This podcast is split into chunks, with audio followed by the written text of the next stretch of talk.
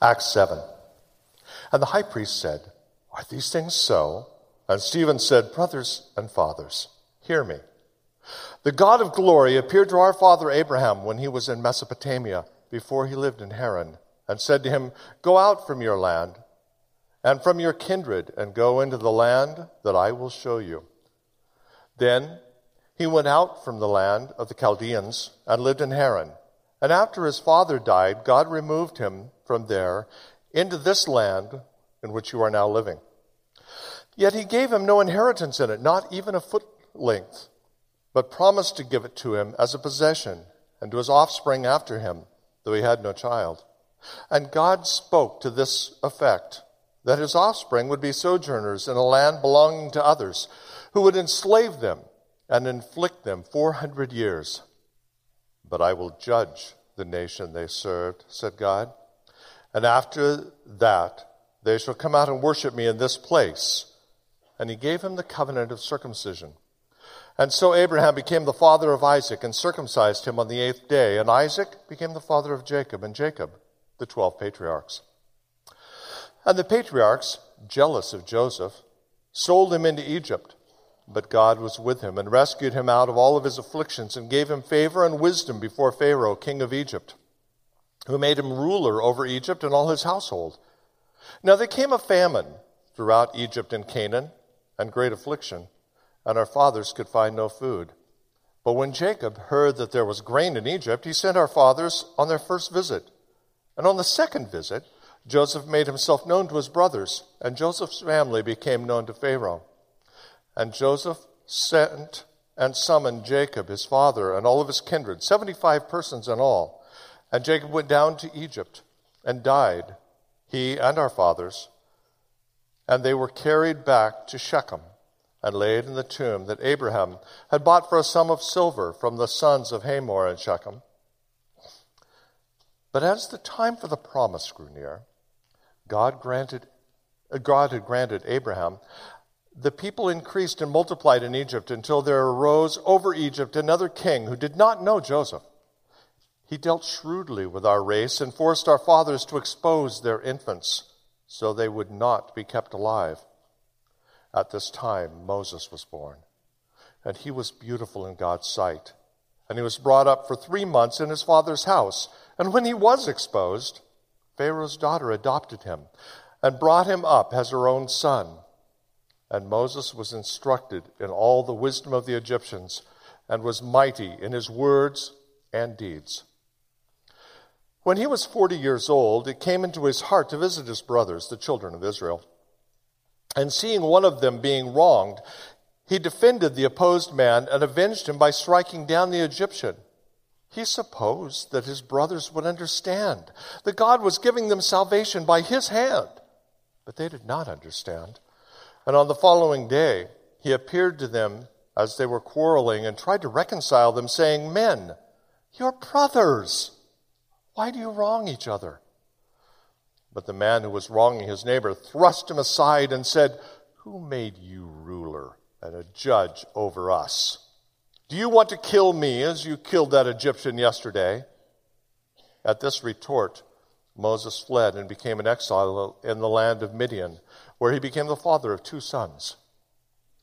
Now, when 40 years had passed, an angel appeared to him in the wilderness of Mount Sinai in a flame of fire in the bush. When Moses saw it, he was amazed at the sight. And as he drew near to look, there came a voice of the Lord I am the God of your fathers, the God of Abraham and of Isaac and of Jacob. And Moses trembled and did not dare to look. Then the Lord said, Take off the sandals from your feet, for the place on which you are standing is holy ground. I have surely seen the affliction of my people who are in Egypt, and have heard their groaning, and I have come down to deliver them. And now, come, I will send you to Egypt. This Moses, whom they rejected, saying, Who made you a ruler and a judge? This man God sent as both ruler and redeemer by the hand of the angel who had appeared to him in the bush. This man led them out, performing wonders and signs in Egypt, and the Red Sea and in the wilderness for 40 years. This is the Moses who said to the Israelites, God will raise up for you a prophet like me from your brothers. This is the one who was in the congregation in the wilderness with the angel who spoke to him at Mount Sinai and with our fathers. He received living oracles to give us. Our fathers refused to obey him, but thrust him aside, and in their hearts they turned to Egypt, saying to Aaron, Make for us gods who will go before us. As for this Moses, who led us out of the land of Egypt, we do not know what's become of him. And they made a calf in those days and offered a sacrifice to the idol, and were rejoicing in the works of their hands. But God turned away and gave them over to the worship of the host of heaven. As it is written in the book of the prophets, Did you bring me, did you bring to me slain beasts and sacrifices during the forty years in the wilderness, O house of Israel? You took up the tent of Moloch and the star of your god Rephan, the images that you made to worship, and I will send you to exile beyond Babylon. Our fathers had the tent of witness in the wilderness, just as he who spoke to Moses directed him to make it, according to the pattern he had seen. Our fathers, in turn, brought it in with, jo- with Joshua when they dispossessed the nations that God drove out before our fathers. So it was until the days of David, who found favor in the sight of God and asked to find a dwelling place for the God of Jacob. But it was Solomon who built the house for him. Yet the Most High does not dwell in a house made by hands. As the prophet said, Heaven is my throne, the earth is my footstool. What kind of house will you build for me, says the Lord? Or what is the place of my rest? Did not my hand make all these things? You stiff necked people uncircumcised in heart and ears. You always resist the Holy Spirit. As your fathers did, so do you. Which of the prophets did your fathers not persecute? And they killed those who announced beforehand the coming of the righteous one, whom you have now betrayed and murdered. You who received the law as delivered by angels and did not keep it. Now, when they heard these things, they were enraged. They ground their teeth at him. But he, full of the Holy Spirit, gazed into heaven and saw the glory of God and Jesus standing at the right hand of God. And he said, Behold, I see the heavens opened and the Son of Man standing at the right hand of God. They cried out with a loud voice and stopped their ears and rushed together at him they cast him out of the city and stoned him. And the witnesses laid down their garments at the feet of a young man named Saul. And as they were stoning Stephen, he called out, Lord Jesus, receive my spirit. And falling to his knees, he cried out with a loud voice, Lord, do not hold this sin against them. And when he had said this, he fell asleep. Amen.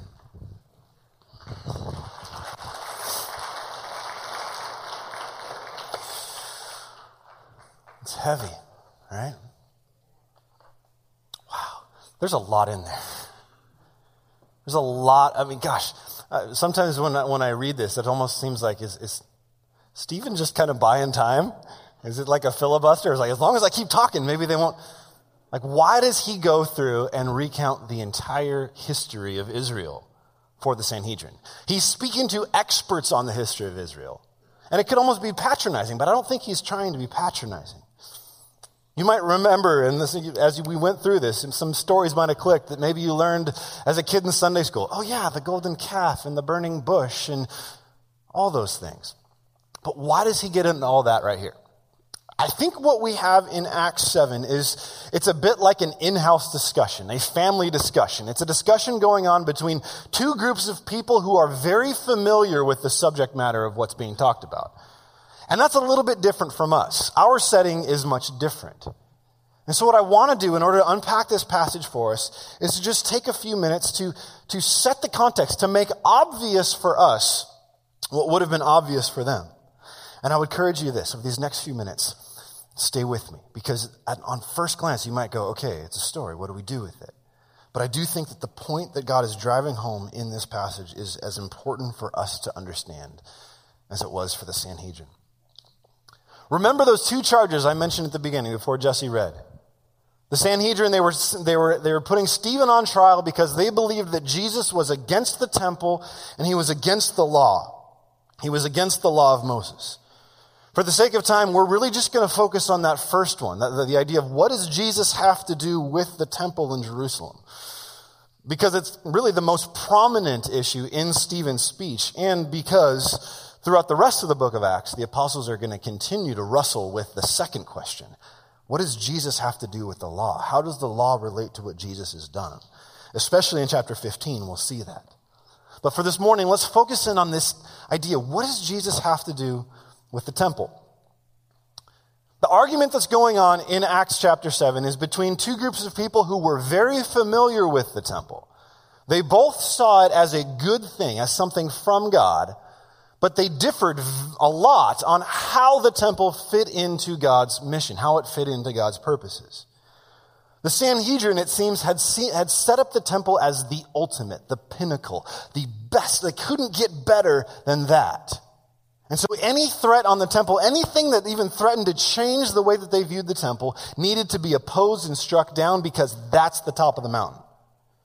Stephen, on the other hand, it seems as we go through this whole story, he's trying to point out to them, guys, the temple is good, but God's never been limited by the temple. He's never been confined to this building on top of a hill in Jerusalem. Did you notice all the different place names that Stephen mentions throughout his message. He talks about how God worked through Abraham in Mesopotamia, way up to the northeast, in Haran, how he worked through Joseph in Egypt, how then he worked through Moses in Egypt, and at the Red Sea, and in the wilderness, and at Mount Sinai. And even once the, the Israelites came into the promised land, they didn't have the, the actual building temple for at least 400 years. God was still dwelling in that tabernacle, that tent, that tent of meeting that Moses constructed. Stephen's saying, God, God's never been limited by this temple. Don't put God in the box of this temple. But even more than just saying that God's not limited by it, what Stephen is trying to point out for them and make crystal clear is that even the temple itself, as good as it is, was always pointing towards something even better. Does that make sense? The temple was good, but it was always pointed to something better. It was never the pinnacle of God's plan, but it was an important step along the way. It was good, but it was a far cry from what we read about in Genesis of how God walked with Adam and Eve in the garden in the cool of the day. To help us understand how the temple fits into the overall purpose of God, there's a short video I actually want to show you right now. It's put together by a group of guys called the Bible Project up in Portland. They put together these great videos that either summarize individual books of the Bible or that trace individual themes throughout the entire Bible. And the video that I'm going to show you guys is the one that traces the theme of heaven and earth and how they are meant to overlap and what the temple has to do with that. So we're going to take a couple minutes and just turn your attention to the screens and then we'll, we'll talk some more. So, in the Bible, the ideas of heaven and earth are ways of talking about God's space and our space. So, I understand our space really well. We live here, there's trees, rivers, mountains. But my understanding of God's space gets a little fuzzy. And what we do get in the Bible are images trying to help us grasp God's space, which is basically inconceivable to us. So these are two very different types of spaces. Yes, they're they're different in their nature, but here's what's really interesting is that in the Bible, these are not always separate spaces. So think of heaven and earth as like different dimensions that can overlap in the same exact space. So we talk a lot about going to heaven after we die, but this idea of heaven and earth overlapping, we don't talk a lot about that. Which is kind of crazy because the union of heaven and earth is what the story of the Bible is all about. How they were once fully united and then driven apart and about how God is bringing them back together once again. So let's go back to the beginning.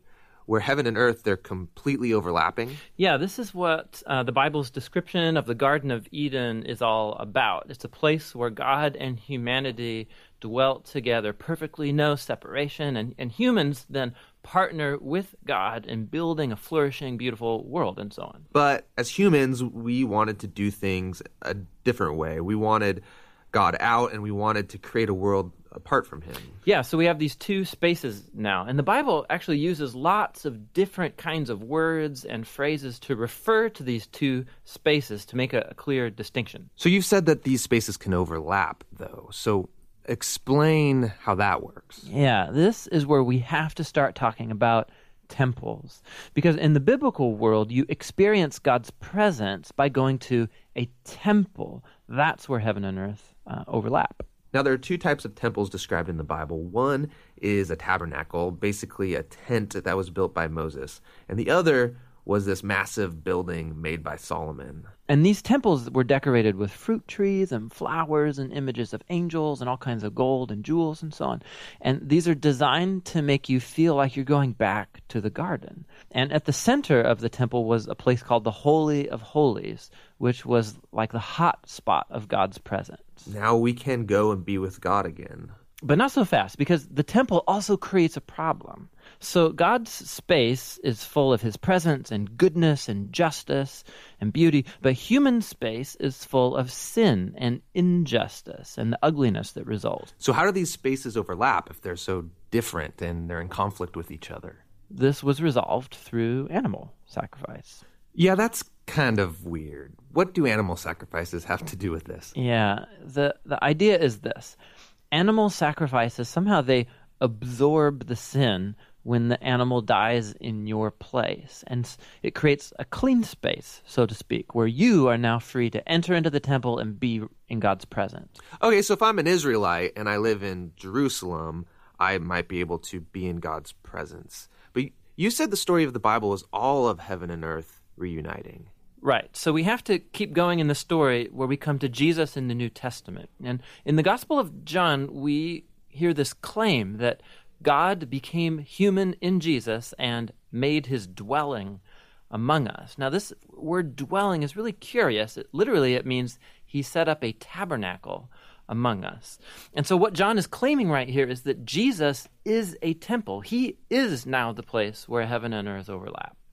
What's interesting about Jesus is that he isn't staying in this safe, clean space. He's running around hanging out with sinners. He's healing people of their sicknesses and forgiving people of their sins. He's basically creating little pockets of heaven where people can be in God's presence, but he's doing it out there in the middle of the world of sin and death. And he keeps telling everyone that the kingdom of heaven is at hand. And he even told his followers to pray regularly that God's kingdom come and that his will be done here on earth just as it is in heaven. But a lot of people are threatened by Jesus and they kill him, which seems to spoil this whole plan to reunite heaven and earth. But we, we have to go back to a scene earlier on in Jesus' story where John the Baptist saw Jesus and said, Behold, this is the Lamb of God who takes away the sin of the world. So Jesus isn't just talked about as being a temple, he's also talked about as being the temple sacrifice. Yeah, so so the cross is now the place where Jesus absorbs sin to create a clean space that is not limited like animal sacrifices. Jesus' sacrifice has the power to keep spreading and spreading and reuniting more and more of heaven and earth. And this is all really great, but it leaves one big question in my mind, which is what happens when I die? Don't I just fly over to God's space to be with Jesus. Yeah, so a few times in the New Testament, we learn that Christians will be with Jesus in heaven after they die, but that is not the focus of the Bible story. The focus is on how heaven and earth are being reunited through Jesus and will be completely brought together one day when he returns. So in the book of Revelation, we get this beautiful image of the Garden of Eden, now in the form of a city, coming to end the age of sin and death by redeeming all of human history in a renewed creation. And God's space and human space completely overlap once again.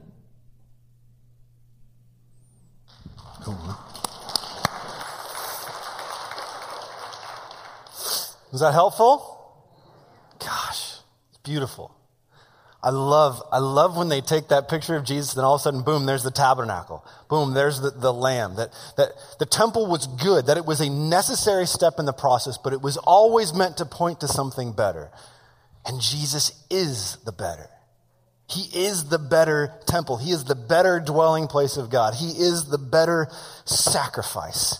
And that has huge implications huge implications. As a matter of fact, the rest of the New Testament could be summed up as the, whole, the, the, disciples learning more about just how much Jesus has moved the story forward, just how much Jesus has changed things. Because what we learn later on in the New Testament is that now that Jesus has ascended up to the right hand of God, the dwelling place of God is not even just a singular person like Jesus. It's not a physical building anymore. And it's not just a singular person. It's now a people.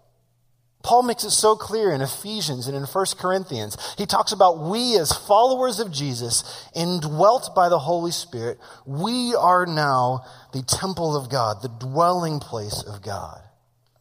As the video said, unlike the temple, which was stuck in one place, the work of Jesus has the ability to keep spreading and uniting more and more of heaven and earth. And he does that through us. He does that through us. Think about this. Right now, right now, this very moment, we, as the people of God, gathered together in the name of Jesus Christ, this is where heaven and earth overlap. Not because there's something special about this building or really any other building that Christians gather in, but because there's something special about us. Because God has put His Spirit within us. He now dwells with us in a way that is more intimate and more transforming than any temple anywhere ever. Just stop for a second and allow yourself to be amazed by that. But this isn't even the best part of the story. The best part of the story is, as that video said, when heaven and earth are completely reunited in the new heaven and the new earth. And then we will dwell with God in a way that's even closer and even better than what we experience right now. The story of the Bible is always moving from good to better to best. You see that? The temple was good. Jesus is better. The Holy Spirit's presence in our lives right now is even better, but the best is yet to come. Amen? But right here in Acts chapter 7, they're still just wrestling with the very beginning stages of, of understanding this. They're still wrestling, just starting to come to grips with the implications of what Jesus has done. They're living at the moment of transition from the old covenant given through Moses and the new covenant given through Jesus. And as we can all attest, change is hard. Transitions like this are just hard. And especially a change of this magnitude, it's that much harder. And what's even makes it even tougher is that up until this point in Acts 7, this new covenant community has sprung up right in Jerusalem, which is the center of the old covenant community. That's what makes this tension so palpable. It's, it's kind of like, you ever moved locally? Like, like moved from one house to another, but within the same town. There's, there are some advantages to it because you can move in stages. You don't have to do it all in once. You don't have to pack everything in the truck and then drive for three days or something. You can move in stages. But the disadvantage of that is that you reach this point where you're trying to live in both places at once. You done that? And you, you find yourself always going back and forth because you can't remember what's at one place and what's at the other place. And at some point you just go, okay, we, we just got we just got to move out of this one and move into this one. That's what's going on in this first part of the book of Acts. The follower of Jesus are moving into the new covenant, but yet they're still within a society that is deeply rooted in the old covenant. And they're asking that question What do we bring with us from the old into the new? And what do we not need anymore? What do we leave behind? And since the new covenant community is still in Jerusalem, they are surrounded by a society that is so committed to that old covenant that they are violently opposed to the idea that Jesus is bringing the new covenant. And that's why there's so much tension in this. That's why there's so much going on. And some of you can relate to this. What used to feel like home to them isn't home anymore. The temple, the setting, all of it that they've grown up with suddenly isn't a welcome place for them anymore. Some of you know what that's like. In, you, in your decision to follow Jesus, it created some very similar tension for you in your home with those closest to you. Some of you guys, you, you know this. It created weird tension in your workplace, with family, with friends. Some of you may have even been disowned by family. Some of you right here may be even be here in Simi Valley because you fled from persecution that you faced in other places because of your testimony about Jesus. And let me just say this to you. That's not weird. That's not unexpected. Take comfort from the fact that this is the very thing that Jesus said would happen. It's the very thing that happened to him. He promised to be with us when it happens to us. And even better, he promised that one day we will share in his glory when he comes in his kingdom. That doesn't make the hurt hurt any less, but it does make it worth it. Keep going. Dig deep into your relationship. If you have just experienced the loss of relationship because of your faith in Jesus Christ, dig deep into your relationship with Jesus Christ. Dig deep into your relationship with his people. Keep going. A couple things before we finish. Remember those two charges that Jesus is against the law, that he's against the, the, the, the, the temple. Stephen, in his whole long speech, the point of it that he's answering is this Jesus isn't against the law. He's not opposed to the temple because all of that stuff, the law, the temple, the sacrifices, all of it was pointing to him. There, he's what they were all about. But because the Sanhedrin has refused and rejected Jesus, what that shows is that they're really the ones who are opposed to the temple. They're really the ones who are opposed to the law because they've rejected the one that the law and the temple pointed to. He takes their charges and he turns them on their head and puts them back in their lap and says, No, this is actually you. You're the one who's opposed to this. He says, You received the law as if it was given by angels, but you didn't obey it because you refused to obey the one that they pointed to. Now, at this point, they're really mad, but they're not quite murderous yet. What Stephen sees next is what throws them over the edge. Look at what happens in verse 55. But Stephen, full of the Holy Spirit, gazed into heaven and saw the glory of God and Jesus standing at the right hand of God. And he said, Behold, I see the heavens opened and the Son of Man standing at the right hand of God. He's you could only see what I'm seeing right now, you would know that Jesus is the one we've always been hoping for. Jesus is the one that all those things, the temple, the law, all of it was always pointing to him. He really is the Messiah. He really has risen from the dead. He really is at the right hand of God, ruling over everything. Gosh, I just, I stop and I think, how sweet of our Heavenly Father to show this to Stephen right here, right now. God knows what's about to happen to Stephen.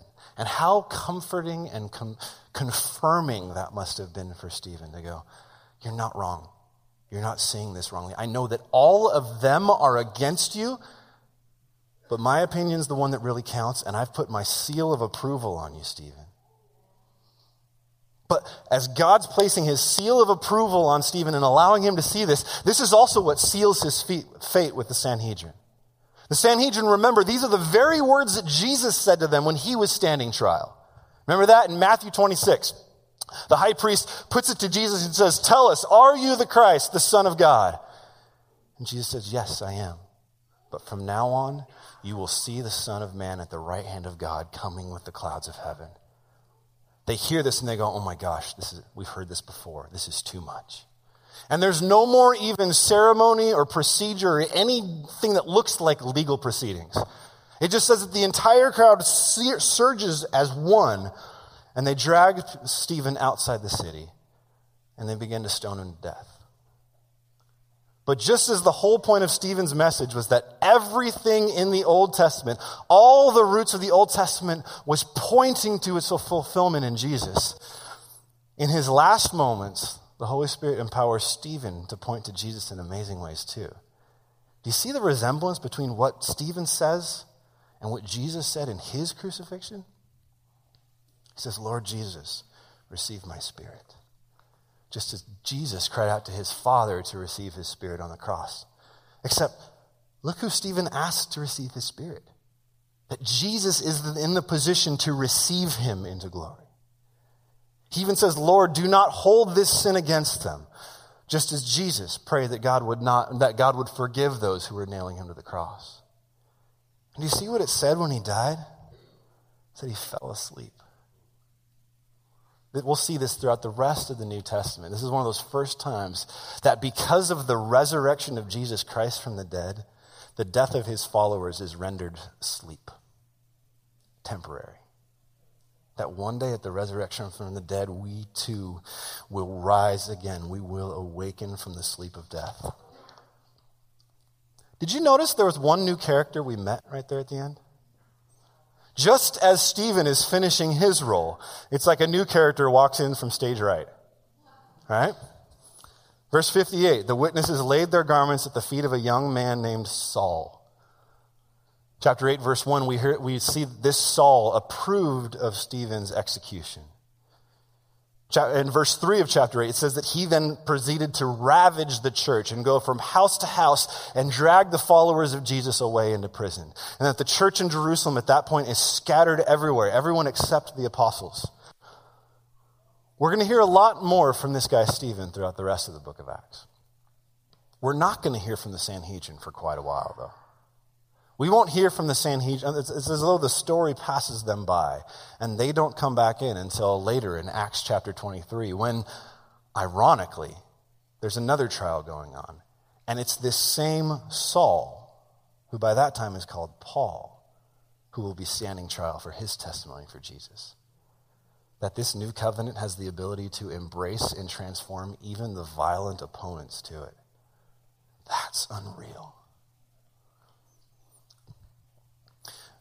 The gospel causes tension. It does. The tension that the Sanhedrin felt was that they were so fixated on the temple, which was good, that they rejected Jesus, who was better. And that's bad.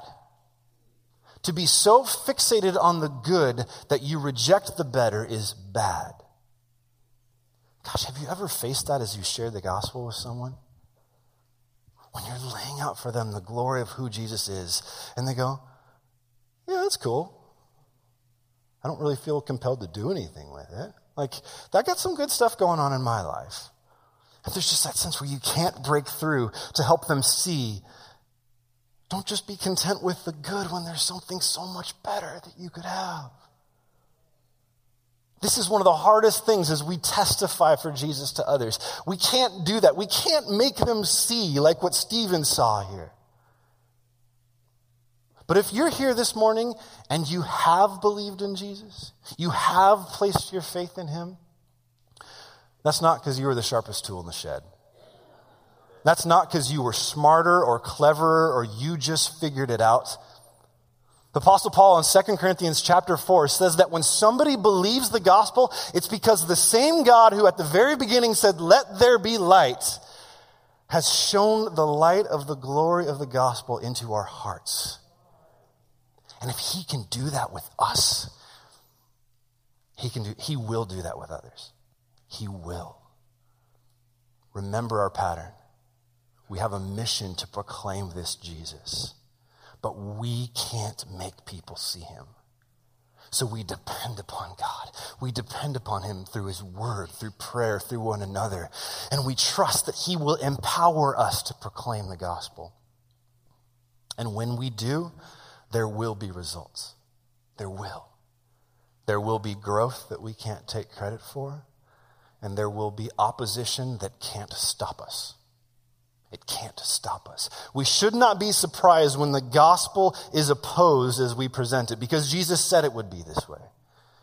We should not be surprised because it also can't stop us. I said before that in chapter 8, we hear how the church scatters from Jerusalem from that point. But look at chapter 8, verse 4. It says, Now those who were scattered went about preaching the word. That in their efforts to stamp out the testimony of Jesus, they blew the dandelion, right? Poof! And it just goes from there. That's who we are, guys. That's who the Holy Spirit has, is making us into. A group of people who come growth or opposition, the Word of God's going to go forward through us. We are that dandelion people where wherever we go, the Word of God goes with us. And when the Word of God goes with us, it take root, takes root and it springs up, and a new covenant community is born in each place where this gospel goes. That's who we are. Don't back down. Don't be pigheaded. Be like Stephen. Passionately share the glory of Jesus that he is showing you. And entrust that even the Holy Spirit is able to use violent opposition to accomplish his purpose through us. Amen? Amen. Let me pray for us. Oh, Jesus, you know that this is this is something that I feel like I know and I believe and I see it in your word and I see it lived out through others, but I am skittish of this. I don't even want to have awkwardness when I talk about the gospel, let alone opposition. God, would you embolden me? Would you embolden us as your people to passionately, lovingly, considerately, adeptly communicate who you are to the people in our culture? And then would you, through the power of your Holy Spirit, enlighten their minds to see you? Would you help us not be, to be surprised when we're opposed, but not to be stopped by it either? Lord Jesus, you told us to pray that your kingdom would come and your will would be done on earth as it is in heaven. And that's what we want to see, Lord Jesus. We love you. And we pray this in your name. Amen.